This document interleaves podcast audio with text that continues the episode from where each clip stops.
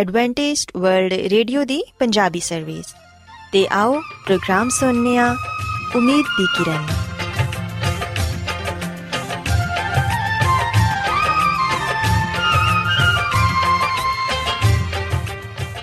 ਸਾਥਿਓ, ਮੈਂ ਤੁਹਾਡੀ ਮੇਜ਼ਬਾਨ ਫਰਾ ਸਲੀਮ, ਪ੍ਰੋਗਰਾਮ ਉਮੀਦ ਦੀ ਕਿਰਨ ਦੇ ਨਾਲ ਤੁਹਾਡੀ ਖidmat 'ਚ ਹਾਜ਼ਰ ਹਾਂ। ਮੇਰੇ ਵੱਲੋਂ ਪ੍ਰੋਗਰਾਮ ਸੁਣਨ ਵਾਲੇ ਸਾਰੇ ਸਾਥੀਆਂ ਨੂੰ ਮੇਰਾ ਪਿਆਰ ਭਰਾ ਸਲਾਮ, ਕਬੂਲ ਹੋਏ। ਸਾਥਿਓ ਉਮੀਦ ਕਰਨੀਆ ਕਿ ਤੁਸੀਂ ਸਾਰੇ ਖੁਦਾ ਤਾਲਾ ਦੇ ਫਜ਼ਲੋ ਕਰਮ ਨਾਲ ਖੈਰੀਅਤ ਨਾਲ ਹੋ ਤੇ ਸਾਡੀ ਇਹ ਦੁਆ ਹੈ ਕਿ ਤੁਸੀਂ ਸਦਾ ਖੁਸ਼ ਰਹੋ ਸਲਾਮਤ ਰਹੋ ਤੇ ਖੁਦਾ ਤਾਲਾ ਤੁਹਾਨੂੰ ਆਪਣੀਆਂ ਬਹੁਤ ਸਾਰੀਆਂ ਬਰਕਤਾਂ ਨਾਲ ਨਵਾਜ਼ੇ ਸਾਥਿਓ ਇਸ ਤੋਂ ਪਹਿਲਾਂ ਕਿ ਅੱਜ ਦੇ ਪ੍ਰੋਗਰਾਮ ਨੂੰ ਸ਼ੁਰੂ ਕੀਤਾ ਜਾਏ ਮੈਂ ਚਾਹਾਂਗੀ ਕਿ ਸਭ ਤੋਂ ਪਹਿਲੇ ਤੁਸੀਂ ਪ੍ਰੋਗਰਾਮ ਦੀ ਤਫਸੀਲ ਸੁਣ ਲਵੋ ਤੇ ਅੱਜ ਦੇ ਪ੍ਰੋਗਰਾਮ ਦੀ ਤਫਸੀਲ ਕੁਝ ਇਸ ਤਰ੍ਹਾਂ ਹੈ ਕਿ ਪ੍ਰੋਗਰਾਮ ਦਾ ਆਗਾਜ਼ ਇੱਕ ਗੀਤ ਨਾਲ ਹੋਏਗਾ ਤੇ ਗੀਤ ਦੇ ਬਾਅਦ ਸਿਹਤ ਦਾ ਪ੍ਰੋਗਰਾਮ ਤੰਦਰੁਸਤੀ ਹਜ਼ਾਰ ਨਿਮਤ ਤੁਹਾਡੀ ਖidmat 'ਚ ਪੇਸ਼ ਕੀਤਾ ਜਾਏਗਾ ਤੇ ਸਿਹਤ ਦੇ ਹਵਾਲੇ ਤੋਂ ਤੁਹਾਨੂੰ ਮਫੀਦ مشਵਰੇ ਦਿੱਤੇ ਜਾਣਗੇ, ਜਿਨ੍ਹਾਂ ਤੇ ਅਮਲ ਕਰਕੇ ਤੁਸੀਂ ਨਾ ਸਿਰਫ ਆਪਣੀ ਬਲਕਿ ਆਪਣੇ ਖਾਨਦਾਨ ਦੀ ਸਿਹਤ ਦਾ ਵੀ ਖਿਆਲ ਰੱਖ ਸਕਦੇ ਹੋ। ਤੇ ਸਾਥਿਓ, ਪ੍ਰੋਗਰਾਮ ਦੇ ਆਖਿਰ 'ਚ ਖੁਦਾ ਦੇ ਖਾਦਮ ਅਜ਼ਮਤ ਇਮਨੁਅਲ ਖੁਦਾਵੰਦ ਦੇ ਅਲਾਹੀ ਪਾਕਲਾਮ ਚੋਂ ਪੈਗਾਮ ਪੇਸ਼ ਕਰਨਗੇ। ਉਮੀਦ ਕਰਨੀਆ ਕਿ ਅੱਜ ਦੇ ਪੈਗਾਮ ਦੇ ਜ਼ਰੀਏ ਯਕੀਨਨ ਤੁਸੀਂ ਖੁਦਾਵੰਦ ਕੋਲੋਂ ਬਰਕਤ ਪਾਓਗੇ ਸੋ ਆਓ ਸਾਥਿਓ ਪ੍ਰੋਗਰਾਮ ਦਾ ਆਗਾਜ਼ ਇਸ ਰੂਹਾਨੀ ਗੀਤ ਨਾਲ ਕਰਨੇ ਆ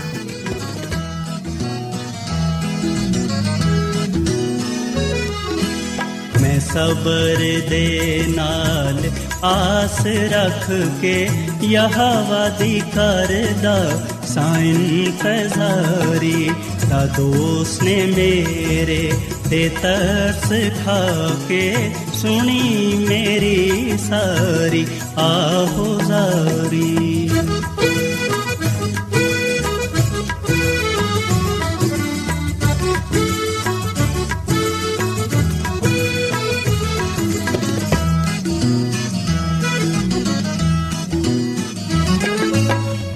ਖਤਰੇ ਤੇ ਟੋਏ ਤੇ ਖੋਬਿਆਂ ਤੂੰ ਹੈ ਮੈਨੂੰ ਕੱਢ ਕੇ ਲਿਆਇਆ ਬਾਹਰ। ਉਹ ਖਤਰੇ ਤੇ ਟੋਏ ਤੇ ਖੋਬਿਆਂ ਤੂੰ ਹੈ ਮੈਨੂੰ ਕੱਢ ਕੇ ਲੈ ਆਇਆ ਬਾਹਰ। ਜਟਾਂ ਤੇ ਰੱਖੇ ਪੈਰ ਮੇਰੇ ਤੇ ਬਖਸ਼ੀ ਕਦਮਾਂ रथ पैर मेरे ते बक्षि कद मनु सवाने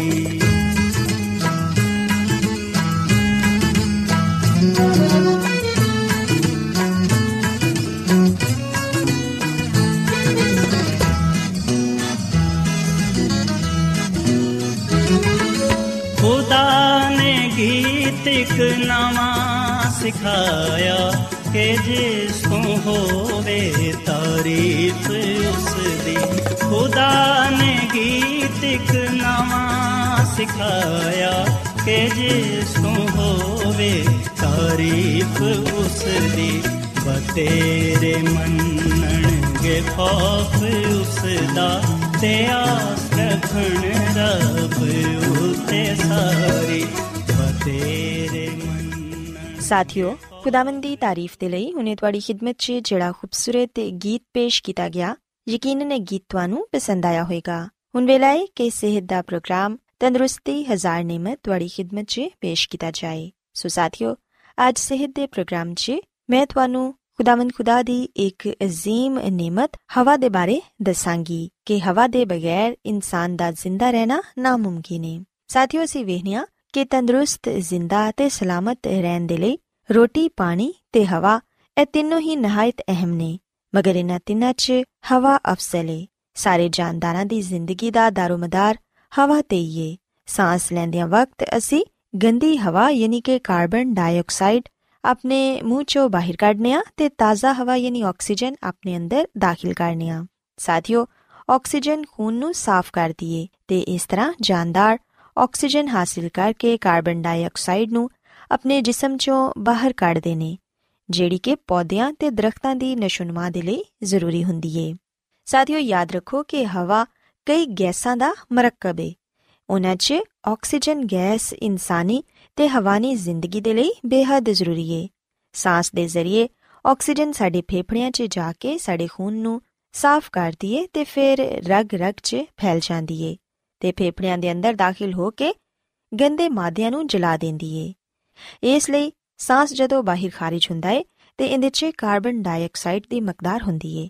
ਤੇ ਇਹੀ ਵਜ੍ਹਾ ਏ ਕਿ ਇਹਦੀ ਬਹੁਤ ਸਾਰੀ ਮਕਦਾਰ ਫਿਜ਼ਾ 'ਚ ਮੌਜੂਦ ਰਹਿੰਦੀ ਏ। ਸਾਥੀਓ, ਇਨਸਾਨ ਤੇ ਖੁਸ਼ਕੀ ਦੇ ਜਾਨਵਰ ਤੇ ਸਾਹ ਲੈਂਦੇ ਨੇ, ਮਗਰ ਯਾਦ ਰੱਖੋ ਕਿ ਮੱਛਲੀਆਂ ਤੇ ਦੂਸਰੇ ਪਾਣੀ ਦੇ ਜਾਨਵਰ ਵੀ ਸਾਹ ਲੈਂਦੇ ਨੇ, ਤੇ ਉਹ ਪਾਣੀ 'ਚ ਮੌਜੂਦ ਆਕਸੀਜਨ ਸਾਹ ਦੇ ਜ਼ਰੀਏ ਆਪਣੇ ਅੰਦਰ ਦਾਖਲ ਕਰਦੇ ਨੇ।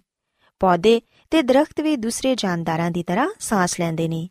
ਦਰਖਤ ਤੇ ਪੌਦੇ ਦਿਨ ਦੇ ਵਕਤ ਤੇ ਆਕਸੀਜਨ ਖਾਰਿਜ ਕਰਦੇ ਨੇ ਤੇ ਕਾਰਬਨ ਡਾਈਆਕਸਾਈਡ ਖੁਦ ਖਾਂਦੇ ਨੇ, ਮਗਰ ਰਾਤ ਨੂੰ ਉਹ ਆਕਸੀਜਨ ਖੁਦ ਜਜ਼ਬ ਕਰ ਲੈਂਦੇ ਨੇ ਤੇ ਕਾਰਬਨ ਡਾਈਆਕਸਾਈਡ ਬਾਹਰ ਕੱਢਦੇ ਨੇ। ਸੋ ਇਸ ਲਈ ਦਿਨ ਦੇ ਵਕਤ ਦਰਖਤਾਂ ਦੇ ਛਾਂ ਤਲੇ ਸੋਣਾ ਤੇ ਆਰਾਮ ਕਰਨਾ ਮਫੀਦ ਹੁੰਦਾ ਹੈ ਜਦਕਿ ਰਾਤ ਨੂੰ ਦਰਖਤਾਂ ਦੇ ਥੱਲੇ ਸੋਣਾ ਇਨਸਾਨੀ ਸਿਹਤ ਦੇ ਲਈ ਨੁਕਸਾਨ ਦੇਵੇ ਸਾਥੀਓ ਅਸੀਂ ਵੇਖਿਆ ਕਿ ਜਦੋਂ ਹਵਾ ਦੇ ਜ਼ਰੀਏ ਆਕਸੀਜਨ ਸਾਡੀ ਗਿਜ਼ਾ ਦੇ ਨਾਲ ਮਿਲ ਕੇ ਜਜ਼ੂਬ ਬਦਨ ਬਣ ਜਾਂਦੀ ਏ ਤੇ ਸਾਡੇ ਦਿਮਾਗ ਨੂੰ ਸੋਚਣ ਤੇ ਦਿਲ ਨੂੰ ਧੜਕਣ ਦੇ ਲਈ ਕੂਵਤ عطا ਕਰਦੀ ਏ ਇਹਦੇ ਇਲਾਵਾ ਪੱਠਿਆਂ ਨੂੰ ਕੂਵਤ ਪਹੁੰਚਾ ਕੇ ਇਸ ਲਾਇਕ ਕਰਦੀ ਏ ਕਿ ਉਹ ਬਾਖੂਬੀ ਸੁਕੜ ਤੇ ਫੈਲ ਸਕਣ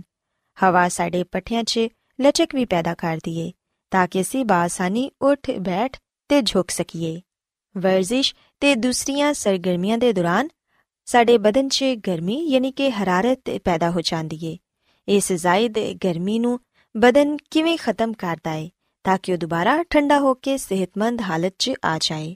ਤੁਸੀਂ ਵੇਖਿਆ ਹੋਵੇਗਾ ਕਿ ਉਛਲ ਕੂਦ ਕਰਨ ਦੇ ਨਾਲ ਜਾਂ ਸਖਤ ਮਿਹਨਤ ਮੁਸ਼ਕਲ ਕਰਨ ਦੇ ਨਾਲ ਜਾਂ ਫਿਰ ਵਰਜ਼ਿਸ਼ ਕਰਨ ਦੇ ਦੌਰਾਨ ਇਨਸਾਨ ਨੂੰ ਪਸੀਨਾ ਆਂਦਾ ਏ। ਉਸ ਪਸੀਨੇ ਨੂੰ ਹਵਾ ਖੁਸ਼ਕ ਕਰਦੀ ਰਹਿੰਦੀ ਏ। ਇਹਦੇ ਨਾਲ ਸਾਡੀ ਜਿਲਦ ਨੂੰ ਠੰਡਕ ਪਹੁੰਚਦੀ ਏ ਤੇ ਇਸ ਤਰ੍ਹਾਂ ਸਾਡਾ ਬਦਨ ਫਿਰ ਆਪਣੀ ਅਸਲੀ ਹਾਲਤ 'ਚ ਆ ਜਾਂਦਾ ਏ।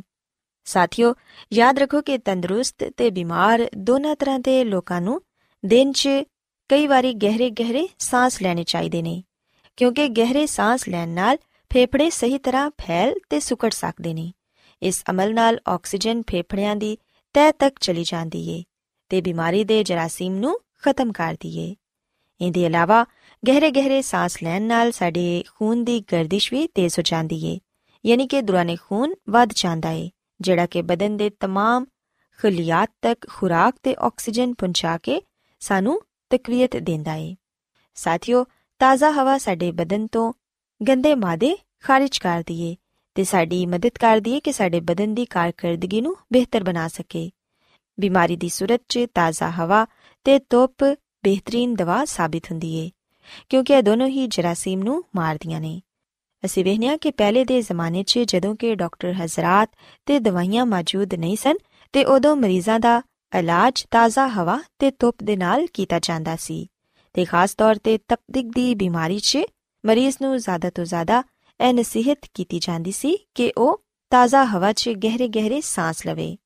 ਸਾਥੀਓ, ਅਸੀਂ ਵੇਖਿਆ ਕਿ ਤਪਦਿਕ ਇੱਕ ਛੂਤ ਦੀ ਬਿਮਾਰੀ ਏ। ਤੇ ਹਰ ਸਾਲ ਹਜ਼ਾਰਾਂ ਲੋਕ ਇਸ ਬਿਮਾਰੀ ਦੀ ਵਜ੍ਹਾ ਨਾਲ ਮਰ ਜਾਂਦੇ ਨੇ। ਬਾਜ਼ ਖਾਨਦਾਨਾਂ 'ਚ ਤੇ ਨਸਲ ਦਰ ਨਸਲ ਇਹ ਬਿਮਾਰੀ ਚੱਲਦੀ ਏ।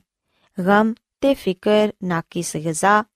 ਗੰਦੇ ਮਕਾਨਾਤ ਇਸ ਬਿਮਾਰੀ ਨੂੰ ਫੈਲਾਣ 'ਚ ਬੜੀ ਮਦਦ ਕਰਦੇ ਨੇ ਤੇ ਇਹ ਬਿਮਾਰੀ ਫੇਫੜਿਆਂ, ਆਂਤੜੀਆਂ, ਹੱਡੀਆਂ ਤੇ ਜੋੜਾਂ ਵਗੈਰਾ 'ਚ ਵੀ ਹੋ ਸਕਦੀ ਏ।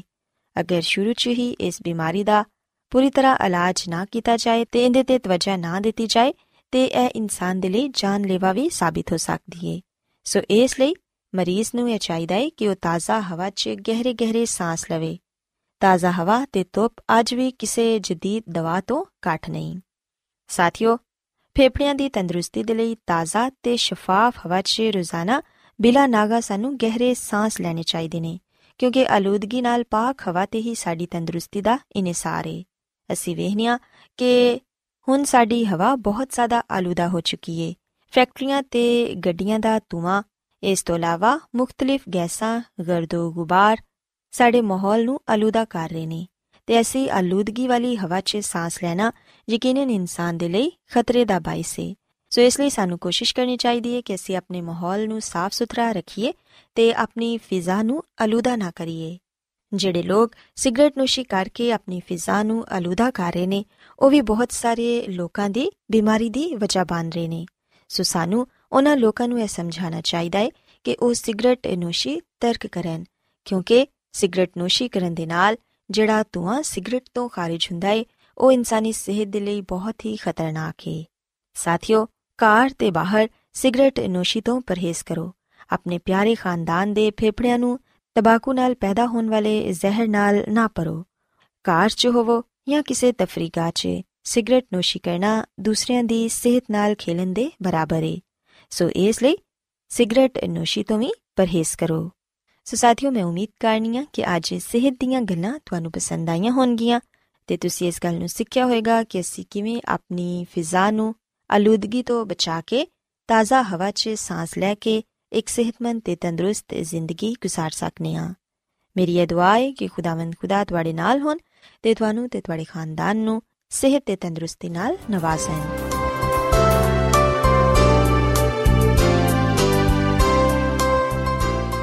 ਰੋਜ਼ਾਨਾ ਐਡਵੈਂਟਿਸਟ ਵਰਲਡ ਰੇਡੀਓ 24 ਘੰਟੇ ਦਾ ਪ੍ਰੋਗਰਾਮ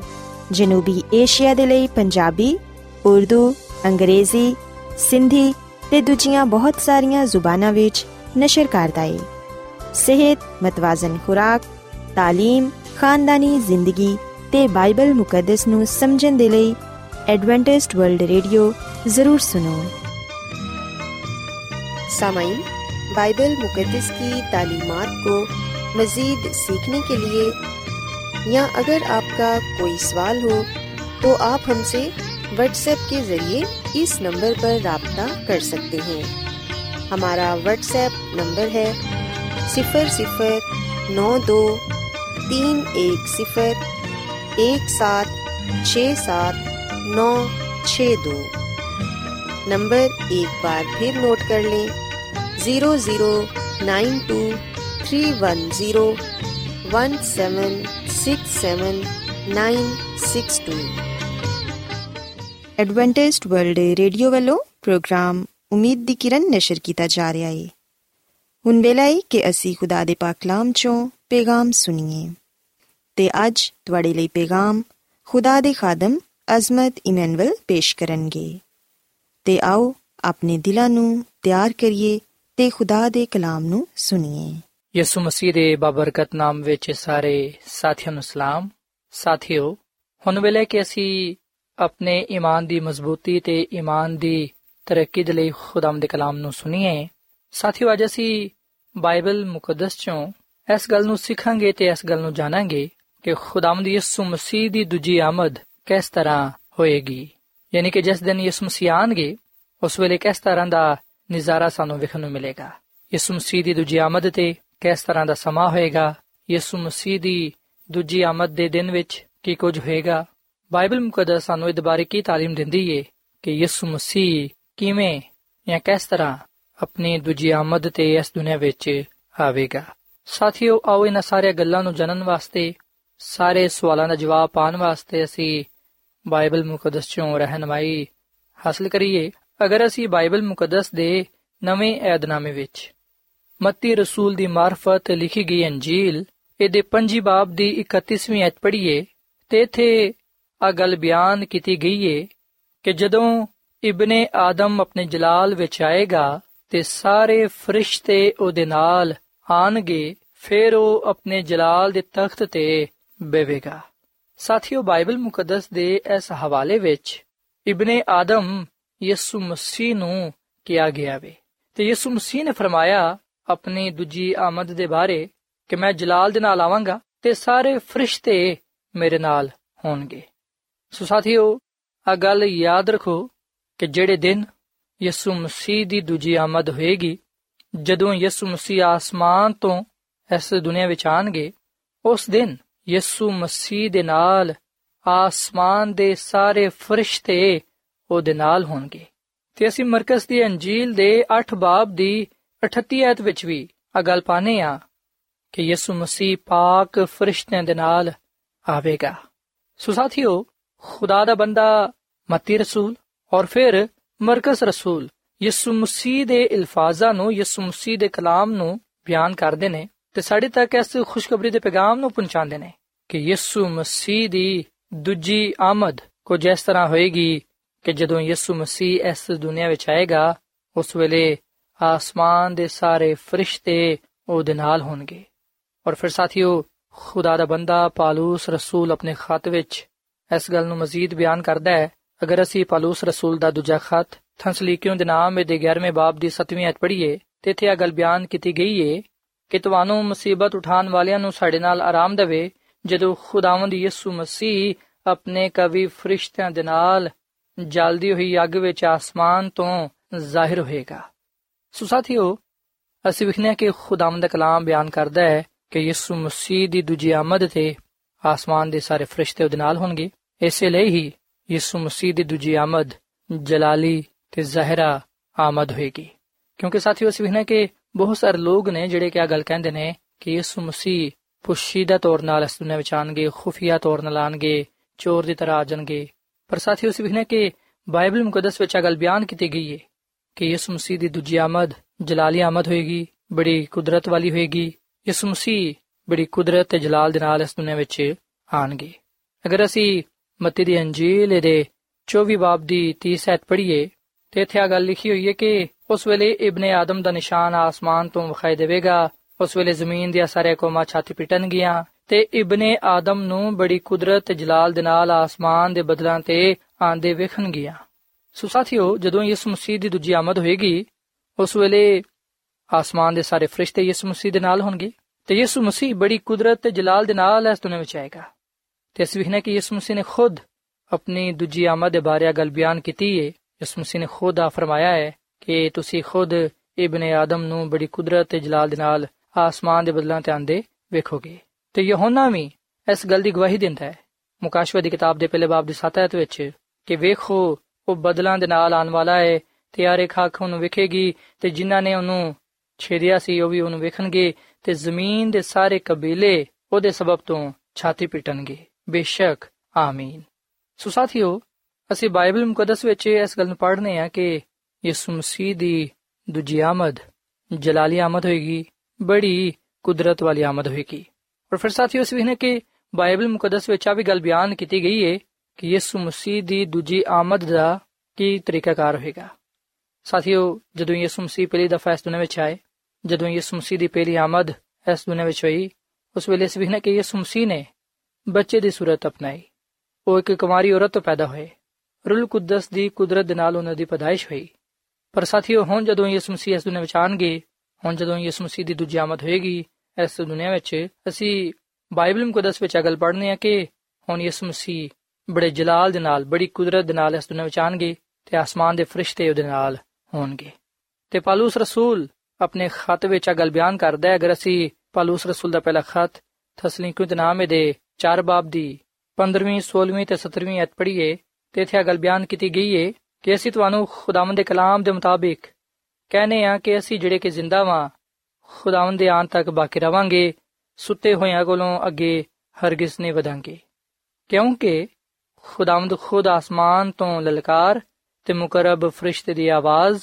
ਤੇ ਖੁਦਾ ਦੇ ਨਰਸਿੰਗੇ ਦੇ ਨਾਲ ਉਤਰ ਆਏਗਾ ਤੇ ਪਹਿਲੂ ਤੇ ਉਹ ਜਿਹੜੇ ਮਸੀਹ ਵਿੱਚ ਮੂਏ ਉਹ ਜੀ ਉਠਣਗੇ, ਫਿਰ ਅਸੀਂ ਜਿਹੜੇ ਕਿ ਜ਼ਿੰਦਾ ਬਾਕੀ ਹੋਵਾਂਗੇ, ਉਹਨਾਂ ਦੇ ਨਾਲ ਬਦਲਾਂ ਤੇ ਉਠਾਏ ਜਾਵਾਂਗੇ, ਤਾਂ ਕਿ ਹਵਾ ਵਿੱਚ ਖੁਦਾਵੰਦ ਦਾ ਇਸਤਕਬਾਲ ਕਰੀਏ ਤੇ ਇਸੇ ਤਰ੍ਹਾਂ ਹਮੇਸ਼ਾ ਖੁਦਾਵੰਦ ਦੇ ਨਾਲ ਰਵਾਂਗੇ। ਸੋ ਪਾਲੂਸ ਰਸੂਲ ਯਿਸੂ ਮਸੀਹ ਦੀ ਦੂਜੀ ਆਮਦ ਦੇ ਤਰੀਕੇਕਾਰ ਨੂੰ ਬਿਆਨ ਕਰਦਾ ਹੈ ਕਿ ਯਿਸੂ ਮਸੀਹ ਕਿਸ ਤਰ੍ਹਾਂ ਇਸ ਦੁਨੀਆਂ ਵਿੱਚ ਆਣਗੇ ਯਿਸੂ ਮਸੀਹ ਕਿਵੇਂ ਇਸ ਦੁਨੀਆਂ ਵਿੱਚ ਆਣਗੇ ਪਾਲੂਸ ਰਸੂਲ ਅਗਲ ਬਿਆਨ ਕਰਦਾ ਹੈ ਕਿ ਖੁਦਾਵੰਦ ਖੁਦ ਆਸਮਾਨ ਤੋਂ ਲਲਕਾਰੇਗਾ। ਮੁਕਰਬ ਫਰਿਸ਼ਤੇ ਦੀ ਆਵਾਜ਼ ਹੋਏਗੀ ਤੇ ਖੁਦਾਵੰਦ ਨਰਸਿੰਗੇ ਦੇ ਨਾਲ ਉਤਰਾਏਗਾ ਤੇ ਉਹ ਆਪਣੇ ਲੋਕਾਂ ਨੂੰ ਆਪਣੇ ਨਾਲ ਲੈ ਜਾਏਗਾ ਸੋ ਸਾਥੀਓ ਸਾਰੇ ਗੱਲਾਂ ਇਸ ਗੱਲ ਦਾ ਸਬੂਤ ਨੇ ਇਸ ਗੱਲ ਦਾ ਨਿਸ਼ਾਨ ਨੇ ਕਿ ਯਿਸੂ ਮਸੀਹ ਦੀ ਆਮਦ ਬੜੀ ਜਲਾਲੀ ਹੋਏਗੀ ਕੁਦਰਤ ਵਾਲੀ ਹੋਏਗੀ ਉਸ ਦਿਨ ਖੂਬਸੂਰਤ ਨਜ਼ਾਰਾ ਹੋਏਗਾ ਖੁਸ਼ੀ ਦਾ ਸਮਾਂ ਹੋਏਗਾ ਕਿਉਂਕਿ ਨਿਜਾਤ ਪਾਣ ਵਾਲੇ ਲੋਕ ਆਪਣੇ ਨਿਜਾਤ ਦੇ ਹਿੰਦਾ ਨੂੰ ਵੇਖ ਸਕਣਗੇ ਸਾਥੀਓ ਯਿਸੂ ਮਸੀਹ ਦੀ ਦੂਜੀ ਆਮਦ ਦੇ ਦਿਨ ਬੜਾ ਸ਼ੋਰਗੁਲ ਹੋਏਗਾ। ਉਸ ਦਿਨ ਕੋਈ ਖਾਮੋਸ਼ੀ ਨਹੀਂ ਹੋਏਗੀ, ਬਲਕਿ ਬੜਾ ਸ਼ੋਰ ਹੋਏਗਾ। ਨਰਸਿੰਗੇ ਫੂਕੇ ਜਾਣਗੇ, ਫਰਿਸ਼ਤਿਆਂ ਦੀਆਂ ਆਵਾਜ਼ਾਂ ਹੋਣਗੀਆਂ। ਖੁਦਾਵੰਦ ਬੜੀ ਲਲਕਾਰ ਦੇ ਨਾਲ ਇਸ ਦੁਨੀਆਂ ਵਿੱਚ ਆਏਗਾ। ਔਰ ਫਿਰ ਆਸਮਾਨ ਤੇ ਜ਼ਮੀਨ ਤੇ ਅਜੀਬੋ ਗਰੀਬ ਨਿਸ਼ਾਨਾਤ ਜ਼ਾਹਿਰ ਹੋਣਗੇ, ਜਿਹਦਾ ਜ਼ਿਕਰ ਪਤਰਸ ਰਸੂਲ ਨੇ ਆਪਣੇ ਖਤ ਵਿੱਚ ਕੀਤਾ ਹੈ। ਅਗਰ ਅਸੀਂ ਬਾਈਬਲ ਮੁਕੱਦਸ ਦੇ ਨਵੇਂ ਯਾਦਨਾਮੇ ਵਿੱਚ ਪਤਰਸ ਰਸੂਲ ਦਾ ਦੂਜਾ ਖਤ ਦੇ ਤਿੰਨ ਬਾਬ ਦੀ 10ਵੀਂ ਅਧ ਪੜ੍ਹੀਏ ਤੇ ਇੱਥੇ ਇਹ ਗੱਲ ਬਿਆਨ ਕੀਤੀ ਗਈ ਹੈ ਕਿ ਖੁਦਾਵੰਦ ਦਾ ਦਿਨ ਚੋਰ ਦੀ ਤਰ੍ਹਾਂ ਆ ਜਾਏਗਾ ਉਸ ਦਿਨ ਆਸਮਾਨ ਬੜੇ ਸ਼ੁਰਗੁਲ ਦੇ ਨਾਲ ਬਰਬਾਦ ਹੋ ਜਾਣਗੇ ਅਜਰਾਮੇ ਫਲਕ ਹਰਾਰਤ ਦੀ ਸ਼ਿੱਦਤ ਦੇ ਨਾਲ ਪਿਘਲ ਜਾਣਗੇ ਜ਼ਮੀਨ ਤੇ ਉਹਦੇ ਕੰਮ ਜਲ ਜਾਣਗੇ ਸੋ ਸਾਥੀਓ ਸਿਵਹਨੇ ਕਿ ਪਤਰਸ ਰਸੂਲ ਅਗਲ ਬਿਆਨ ਕਰਦਾ ਹੈ ਕਿ ਯਿਸੂ ਮਸੀਹ ਦੀ ਦੂਜੀ ਆਮਦ ਦਾ ਦਿਨ ਚੋਰ ਦੀ ਤਰ੍ਹਾਂ ਆ ਜਾਏਗਾ ਯਾਨੀ ਕਿ ਯਿਸੂ ਮਸੀਹ ਦੀ ਆਮਦ ਇੱਕਦਮ ਇਸ ਦੁਨੀਆਂ ਵਿੱਚ ਹੋਏਗੀ ਸਾਥੀਓ ਯਾਦ ਰੱਖੋ ਕਿ ਬਾਈਬਲ ਮੁਕੱਦਸ ਵਿੱਚ ਕਿਧਰੇ ਵੀ ਇਹ ਗੱਲ ਬਿਆਨ ਨਹੀਂ ਕੀਤੀ ਗਈ ਕਿ ਯਿਸੂ ਮਸੀਹ ਦੀ ਜਿਹੜੀ ਦੂਜੀ ਆਮਦ ਹੈ ਉਹ ਫਲਾਂ ਸਾਲ ਹੋਏਗੀ ਕਿ ਦਫਾ ਲੋਕ ਆਪਣੇ ਵੱਲੋਂ ਵਕਤ ਤੇ ਤਾਰੀਖ ਦੱਸਦੇ ਨੇ ਕਿ ਫਲਾਂ ਵੇਲੇ ਫਲਾਂ ਤਾਰੀਖ ਤੇ ਯਿਸੂ ਮਸੀਹ ਨੇ ਆਣਾ ਹੈ ਜਦਕਿ ਇਹਦੇ ਬਾਰੇ ਬਾਈਬਲ ਮੁਕੱਦਸ ਖਾਮੋਸ਼ ਹੈ ਇਹਦੇ ਬਾਰੇ ਬਾਈਬਲ ਮੁਕੱਦਸ ਵਿੱਚ ਕੁਝ ਵੀ ਨਹੀਂ ਦੱਸਿਆ ਗਿਆ ਬਾਈਬਲ ਮੁਕੱਦਸ ਵਿੱਚ ਇਸ ਗੱਲ ਤੇ ਜ਼ੋਰ ਦਿੱਤਾ ਗਿਆ ਹੈ ਕਿ ਯਿਸੂ ਮਸੀਹ ਦੀ ਦੂਜੀ ਆਮਦ ਹੋਏਗੀ। ਉਹ ਜਲਾਲ ਦੇ ਨਾਲ, ਕੁਦਰਤ ਦੇ ਨਾਲ ਆਣਗੇ ਉਹਦੇ ਨਾਲ ਫਰਿਸ਼ਤੇ ਹੋਣਗੇ, ਜਿਸ ਦਿਨ ਉਹ ਆਏਗਾ, ਆਸਮਾਨ ਤੇ ਜ਼ਮੀਨ ਤੋਂ ਨਿਸ਼ਾਨਾਤ ਜ਼ਾਹਿਰ ਹੋਣਗੇ, ਲੋਕ ਉਹਨੂੰ ਖੁਦ ਆਂਦੇ ਵੇਖਣਗੇ। ਸੋ ਸਾਥੀਓ, ਜਦੋਂ ਅਸੀਂ ਇਹਨਾਂ ਸਾਰਾ ਗੱਲਾਂ ਨੂੰ ਬਾਈਬਲ ਮੁਕੱਦਸ ਵਿੱਚ ਪੜ੍ਹਨੇ ਆ, ਉਸ ਵੇਲੇ ਯਕੀਨਨ ਅਸੀਂ ਇਸ ਗੱਲ ਨੂੰ ਜਾਣਨ ਵਾਲੇ ਤੇ ਸਿੱਖਣ ਵਾਲੇ ਬਣਨੇ ਆ ਕਿ ਯਿਸੂ ਮਸੀਹ ਦੀ ਦੂਜੀ ਆਮਦ ਜਲਾਲੀ ਆਮਦ ਹੈ ਬੜੀ ਕੁਦਰਤ ਵਾਲੀ ਆਮਦ ਹੈ ਯਿਸੂ ਮਸੀਹ ਜਦੋਂ ਇਸ ਦੁਨੀਆਂ ਵਿੱਚ ਆਣਗੇ ਉਸ ਵੇਲੇ ਪਾਕ ਫਰਿਸ਼ਤੇ ਉਹਦੇ ਨਾਲ ਹੋਣਗੇ ਉਹ ਬੜੀ ਕੁਦਰਤ ਤੇ ਜਲਾਲ ਦੇ ਨਾਲ ਆਣਗੇ ਨਰਸਿੰਗੇ ਦੀ ਬੜੀ ਆਵਾਜ਼ ਦੇ ਨਾਲ ਆਣਗੇ ਬੜੀ ਲਲਕਾਰ ਦੇ ਨਾਲ ਆਣਗੇ ਮੁਕਰਬ ਫਰਿਸ਼ਤੇ ਦੀ ਆਵਾਜ਼ ਦੇ ਨਾਲ ਆਣਗੇ ਬੜੇ ਸ਼ੋਰਗੁਲ ਦੇ ਨਾਲ ਆਣਗੇ ਆਪਣੇ ਬਾਪ ਦੇ ਜਲਾਲ ਵਿੱਚ ਆਣਗੇ ਤੇ ਹਰ ਇੱਕ ਅੱਖ ਨੂੰ ਵੇਖ ਸਕੇਗੀ ਸੋ ਸਾਥੀਓ ਇਸ ਤੋਂ ਪਹਿਲਾਂ ਕਿ ਯਿਸੂ ਮਸੀਹ ਦੀ ਦੂਜੀ ਆਮਦ ਹੋਏ ਇਸ ਤੋਂ ਪਹਿਲਾਂ ਕਿ ਯਿਸੂ ਮਸੀਹ ਇਸ ਦੁਨੀਆਂ ਵਿੱਚ ਆ ਜਾਏ ਆਓ ਅਸੀਂ ਆਪਣੇ ਆਪ ਨੂੰ ਉਹਦੀ ਦੂਜੀ ਆਮਦ ਦੇ ਲਈ ਤਿਆਰ ਕਰੀਏ। ਯਾਦ ਰੱਖੋ ਕਿ ਯਿਸੂ ਮਸੀਹ ਦੀ ਦੂਜੀ ਆਮਦ ਇਸ ਲਈ ਹੋਏਗੀ ਤਾਂ ਕਿ ਉਹ ਆਪਣੇ ਲੋਕਾਂ ਨੂੰ ਆਪਣੇ ਨਾਲ ਅਬਦੀ ਬਾਦਸ਼ਾਹਤ ਵਿੱਚ ਲੈ ਜਾਣ। ਸੋ ਯਿਸੂ ਮਸੀਹ ਆਪਣੇ ਲੋਕਾਂ ਨੂੰ ਲੈ ਜਾਣ ਦੇ ਲਈ ਆਂਦੇ ਹੈ ਉਹਨੇ ਖੁਦ ਆ ਫਰਮਾਇਆ ਹੈ, ਉਹਦਾ ਆਵਾਦਾ ਹੈ, ਅਗਰ ਅਸੀਂ ਯਹੋਨਾ ਦੀ ਅੰਜੀਲ ਦੇ 14ਵੇਂ ਬਾਬ ਦੀ ਪਹਿਲੀ ਆਇਤ ਤੋਂ ਲੈ ਕੇ ਤੀਜੀ ਆਇਤ ਤੱਕ ਪੜ੍ਹੀਏ ਤੇ ਇਥੇ ਅਗਲ ਬਿਆਨ ਕੀਤੀ ਗਈ ਹੈ, ਯਿਸੂ ਮਸੀਹ ਨੇ ਫਰਮਾਇਆ ਕਿ ਤੁਹਾਡਾ ਦਿਲ ਨਾ ਘਬਰਾਏ, ਤੁਸੀਂ ਖੁਦਾ ਤੇ ਈਮਾਨ ਰੱਖਦੇ ਹੋ, ਮੇਰੇ ਤੇ ਵੀ ਈਮਾਨ ਰੱਖੋ ਮੇਰੇ ਬਾਪ ਦੇ ਘਰ ਵਿੱਚ ਬਹੁਤ ਸਾਰੇ ਮਕਾਨ ਨੇ। ਅਗਰ ਨਾ ਹੁੰਦੇ ਤਾਂ ਮੈਂ ਤੁਹਾਨੂੰ ਕਹਿ ਦਿੰਦਾ, ਕਿਉਂਕਿ ਮੈਂ ਜਾਣਾ ਵਾਂ, ਤਾਂ ਕਿ ਤੁਹਾਡੇ ਲਈ ਜਗ੍ਹਾ ਤਿਆਰ ਕਰਾਂ। ਤੇ ਅਗਰ ਜਾ ਕੇ ਮੈਂ ਤੁਹਾਡੇ ਲਈ ਜਗ੍ਹਾ ਤਿਆਰ ਕਰਾਂ, ਤੇ ਫਿਰ ਆ ਕੇ ਤੁਹਾਨੂੰ ਮੈਂ ਆਪਣੇ ਨਾਲ ਲੈ ਜਾਵਾਂਗਾ, ਤਾਂ ਕਿ ਜਿੱਥੇ ਮੈਂ ਵਾਂ, ਉਥੇ ਤੁਸੀਂ ਵੀ ਹੋਵੋ। ਸੋ ਸਿਵਹਨੇ ਕਿ ਯਿਸੂ ਮਸੀਹ ਨੇ ਖੁਦ ਆ ਫਰਮਾਇਆ ਹੈ ਕਿ ਮੈਂ ਫਿਰ ਆ ਕੇ ਤੁਹਾਨੂੰ ਆਪਣੇ ਨਾਲ ਲੈ ਜਾਵਾਂਗਾ, ਤਾਂ ਕਿ ਜਿੱਥੇ ਮੈਂ ਵਾਂ, ਉਥੇ ਤੁਸੀਂ ਵੀ ਹੋਵੋ। ਸੋ ਸਾਥੀਓ, ਅਸ ਆਪਣੇ ਆਪ ਨੂੰ ਯਿਸੂ ਮਸੀਹ ਦੀ ਦੂਜੀ ਆਮਦ ਦੇ ਲਈ ਤਿਆਰ ਕਰਨਾ ਹੈ ਤੇ ਅਸੀਂ ਉਸ ਵੇਲੇ ਹੀ ਆਪਣੇ ਆਪ ਨੂੰ ਯਿਸੂ ਮਸੀਹ ਦੀ ਦੂਜੀ ਆਮਦ ਦੇ ਲਈ ਤਿਆਰ ਕਰ ਸਕਨੇ ਆ ਜਦੋਂ ਅਸੀਂ ਆਪਣੇ ਗੁਨਾਹਾਂ ਤੋਂ ਤੋਬਾ ਕਰਾਂਗੇ ਆਪਣੇ ਗੁਨਾਹਾਂ ਨੂੰ ਤਰਕ ਕਰਾਂਗੇ ਤੇ ਯਿਸੂ ਮਸੀਹ ਤੇ ਈਮਾਨ ਲਿਆਵਾਂਗੇ ਹੁਣ ਆਪਣਾ ਨਜਾਤ ਦੇ ਹਿੰਦਾ تسلیم ਕਰਦੇ ਹੋਇਆਂ ਉਹਦੇ ਕਲਾਮ ਤੇ ਉਹਦੇ ਹੁਕਮਾਂ ਤੇ ਅਮਲ ਕਰਾਂਗੇ ਜਦੋਂ ਅਸੀਂ ਆਪਣੇ ਆਪ ਨੂੰ ਦੀ ਮਰਜ਼ੀ ਦੇ ਤਾਬੇ ਰੱਖਾਂਗੇ ਆਪਣਾ ਆਪ ਨੂੰ ਦਵਾਂਗੇ ਉਸ ਵੇਲੇ ਯਕੀਨਨ ਖੁਦਾ ਦਾ ਜਲਾਲ ਸਾਡੀਆਂ ਜ਼ਿੰਦਗੀਆਂ ਤੋਂ ਜ਼ਾਹਿਰ ਹੋਏਗਾ ਤੇ ਅਸੀਂ ਆਪਣੇ ਆਪ ਨੂੰ ਉਹਦੀ ਆਮਦ ਲਈ ਵੀ ਤਿਆਰ ਕਰ ਸਕਾਂਗੇ ਤੇ ਸਾਥੀਓ, ਇੱਥੇ ਮੈਂ ਤੁਹਾਨੂੰ ਖੁਦਾ ਦੀ ਖਾਦਮਾ ਮਿਸਿਸ ਐਲਨ ਵਾਈਟ ਦਾ ਇੱਕ ਇਕਤਬਾਸ ਪੜ੍ਹ ਕੇ ਸੁਣਾਉਣਾ ਚਾਹਾਂਗਾ। ਖੁਦਾ ਦੀ ਖਾਦਮਾ ਮਿਸਿਸ ਐਲਨ ਵਾਈਟ ਆਪਣੀ ਕਿਤਾਬ ਹਦਾਇਤ ਬਰਾਏ ਕਲੀਸੀਆ, ਜਿਲਦ ਨੰਬਰ 2 ਇਹਦੇ ਸਫਾ ਨੰਬਰ 235 ਵਿੱਚ ਆ ਗੱਲ ਲਿਖਦੀ ਹੈ ਕਿ, ਐ ਮੇਰੇ ਭਰਾਵੋ ਤੇ ਮੇਰੀ ਭੈਣੋ, ਮੈਂ ਤੁਹਾਡੀ ਮਿੰਨਤ ਕਰਨੀ ਆ ਕਿ ਤੁਸੀਂ ਬਦਲਾਂ ਤੇ ਆਉਣ ਵਾਲੇ ਖੁਦਾਵੰਦ ਯਿਸੂ ਮਸੀਹ ਦੀ ਆਮਦ ਦੇ ਲਈ ਤਿਆਰੀ ਕਰੋ। ਦੁਨੀਆ ਦੀ ਮੁਹੱਬਤ ਨੂੰ ਰੋਜ਼ ਬਰੋਜ਼ ਆਪਣੇ ਦਿਲੋਂ ਬਾਹਰ ਕੱਢ ਦਰਵੋ ਤੇ ਆਪਣੇ ਤਜਰਬੇ ਨਾਲ ਇਸ ਗੱਲ ਨੂੰ ਜਾਣੋ ਕਿ ਖੁਦਾਵੰਦ ਯਿਸੂ ਮਸੀਹ ਦੇ ਨਾਲ ਰਿਫਾਕਤ ਰੱਖਣ ਦਾ ਕੀ ਮਤਲਬ ਹੈ। ਉਹਦੀ ਅਦਾਲਤ ਦੇ ਲਈ ਤਿਆਰੀ ਕਰੋ ਤਾਂ ਕਿ ਜਦੋਂ ਖੁਦਾਵੰਦ ਯਿਸੂ ਮਸੀਹ ਵਾਪਸ ਆਏ, ਉਸ ਵੇਲੇ ਤੁਸੀਂ ਸਾਰੇ ਇਮਾਨਦਾਰਾਂ ਦੇ ਨਾਲ ਮਿਲ ਕੇ ਉਹਦੀ ਹਮਦ ਸਨਾ ਕਰ ਸਕੋ ਤੇ ਉਹਨਾਂ ਲੋਕਾਂ ਵਿੱਚ ਸ਼ਾਮਿਲ ਹੋ ਸਕੋ ਜਿਹੜੇ ਇਤਮਾਨਾਨ ਦੇ ਨਾਲ, ਆਪਣੇ ਖੁਦਾਵੰਦ ਦੇ ਨਾਲ ਮੁਲਾਕਾਤ ਕਰਨਗੇ। ਉਸ ਦਿਨ ਨਜਾਤ ਪਾਣ ਵਾਲੇ ਆਸਮਾਨੀ ਬਾਪ ਤੇ ਉਹਦੇ ਬੇਟੇ ਯਿਸੂ ਦੇ ਜਲਾਲ ਦੇ ਨਾਲ ਰੋਸ਼ਨ ਹੋਣਗੇ ਤੇ ਫਰਿਸ਼ਤੇ ਸੋਨੇ ਦੇ ਬਰਬਤ ਬਜਾ ਕੇ ਆਪਣੇ ਖੁਦਾਵੰਦ ਤੇ ਉਹਦੇ ਲੋਕਾਂ ਨੂੰ ਜੀ ਆਇਆਂ ਨੂੰ ਕਹਿਣਗੇ। ਫਤਹਮੰਦੀ ਦੇ ਗੀਤ ਦੇ ਨਾਲ ਸਾਰਾ ਆਸਮਾਨ ਭਰ ਜਾਏਗਾ। ਮਸੀਹ ਖੁਦਾਵੰਦ ਨੇ ਫਤਹ ਹਾਸਲ ਕਰ ਲਈਏ ਤੇ ਉਹ ਨਿਜਾਤ ਪਾਣ ਵਾਲਿਆਂ ਦੇ ਨਾਲ ਆਸਮਾਨੀ ਬਾਰਗਾਵਾਂ ਵਿੱਚ ਦਾਖਲ ਹੁੰਦਾ ਹੈ। ਉਹ ਆਪਣੇ ਲੋਕਾਂ ਦੇ ਦੁੱਖਾਂ ਨੂੰ, ਤਕਲੀਫਾਂ ਨੂੰ, ਬਿਮਾਰੀਆਂ ਨੂੰ, ਉਹਨਾਂ ਦੇ ਆਸਵਾਂ ਨੂੰ ਖਤਮ ਕਰ ਦੇਵੇਗਾ। ਰਾਸਤਬਾਜ਼ ਲੋਕਾਂ ਦੇ ਲਈ ਇਹ ਦਿਨ ਖੁਸ਼ੀ ਦਾ ਹੋਵੇਗਾ। ਸੋ ਸਾਥੀਓ, ਇਸ ਕਲਾਮ ਦੇ ਨਾਲ ਅੱਜ ਮੈਂ ਤੁਹਾਡੇ ਅੱਗੇ ਅਪੀਲ ਕਰਨਾ ਕਿ ਤੁਸੀਂ ਆਪਣੇ ਗੁਨਾਹਾਂ ਨੂੰ ਤਰਕ ਕਰੋ, ਤੋਬਾ ਕਰੋ ਤੇ ਯਿਸੂ ਮਸੀਹ ਤੇ ਈਮਾਨ ਲਿਆਓ ਤਾਂ ਕਿ ਆਪਣੇ ਗੁਨਾਹਾਂ ਤੋਂ ਮਾਫੀ ਪਾਉਂਦੇ ਹੋਇਆਂ ਨਿਜਾਤ ਹਾਸਲ ਕਰ ਸਕੋ ਤੇ ਆਪਣੇ ਆਪ ਨੂੰ ਯਿਸੂ ਮਸੀਹ ਦੀ ਆਮਦ ਲਈ ਤਿਆਰ ਕਰਕੇ ਯਿਸੂ ਮਸੀਹ ਦੇ ਨਾਲ ਉਹਦੀ ਦੂਜੀ ਆਮਦ ਤੇ ਉਸ ਬਾਦਸ਼ਾਹਤ ਵਿੱਚ ਜਾ ਸਕੋ, ਜਿਹੜੀ ਕਿ ਉਹਨੇ ਆਪਣੇ ਲੋਕਾਂ ਦੇ ਲਈ ਤਿਆਰ ਕੀਤੀ ਹੈ ਸੋ ਸਾਥੀਓ, ਇਸ ਵੇਲੇ ਮੈਂ ਤੁਹਾਡੇ ਨਾਲ ਮਿਲ ਕੇ